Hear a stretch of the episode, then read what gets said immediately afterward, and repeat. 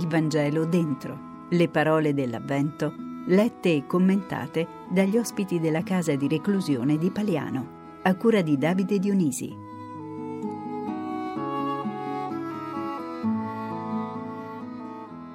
In quei giorni un decreto di Cesare Augusto ordinò che si facesse il censimento di tutta la terra. Questo primo censimento fu fatto quando Quirino era governatore della Siria tutti andavano a farsi censire, ciascuno nella propria città. Anche Giuseppe, dalla Galilea, dalla città di Nazareth, salì in Giudea alla città di Davide chiamata Betlemme. Egli apparteneva infatti alla casa e alla famiglia di Davide. Doveva farsi censire insieme a Maria, sua sposa, che era incinta. Mentre si trovavano in quel luogo, si compirono per lei i giorni del parto. Diede alla luce il suo figlio primogenito, lo avvolse in fasce e lo pose in una mangiatoia perché per loro non c'era posto nell'alloggio. C'erano in quella regione alcuni pastori che, pernottando all'aperto, vegliavano tutta la notte facendo la guardia al loro gregge. Un angelo del Signore si presentò a loro e la gloria del Signore li avvolse di luce. Essi furono presi da grande timore, ma l'angelo disse loro, Non temete, ecco, vi annuncio una grande gioia che sarà di tutto il popolo. Oggi, nella città di Davide, è nato per voi un Salvatore, che è Cristo Signore. Questo per voi il segno. Troverete un bambino avvolto in fasce, adagiate in una mangiatoia. E subito apparve con l'angelo una moltitudine dell'esercito celeste, che lodava Dio e diceva, Gloria a Dio nel più alto dei cieli e sulla terra pace agli uomini, che Egli ama.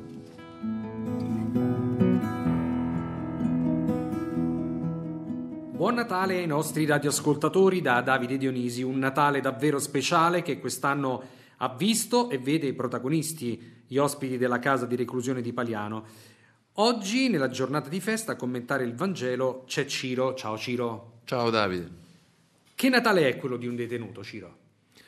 Ma un Natale di un detenuto è sicuramente un Natale diverso, particolare, eh, magari per chi non vive la realtà carceraria, inimmaginabile però posso assicurare che oltre alla parentesi di tristezza che si apre perché siamo un po' tutti abituati a viverlo con le famiglie, con i figli, all'interno di un carcere quando hai la possibilità di socializzare, di stare con dei compagni, è come se ti si creasse un'altra famiglia.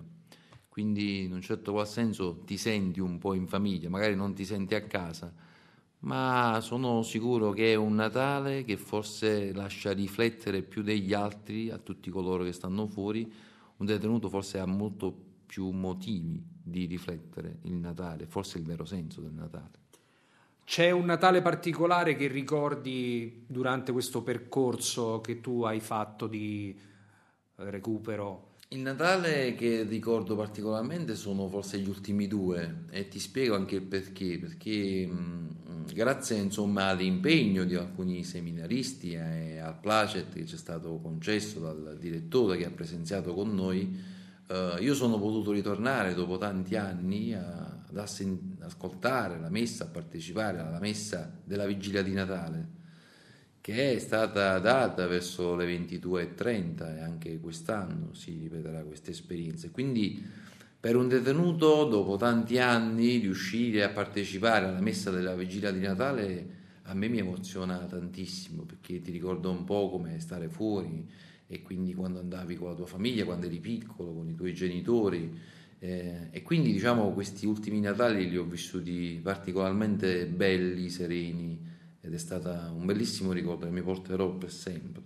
Dal carcere può arrivare un messaggio di speranza? Il carcere secondo me è speranza, è proprio speranza nell'affrontare la vita con altri occhi.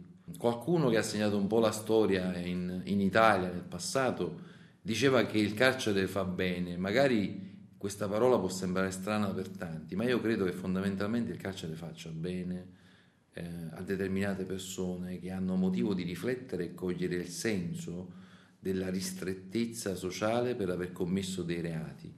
E quindi il carcere, nel momento in cui una persona viene reclusa, non deve capire il peggio, ma deve cogliere il senso della speranza di un futuro migliore.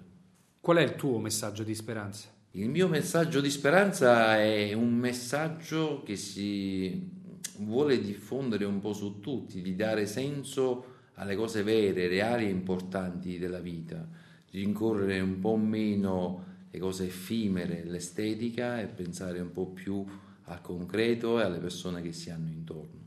Buon Natale Ciro, a te e ai tuoi cari. Buon Natale a te e ai tuoi ascoltatori. Avete ascoltato?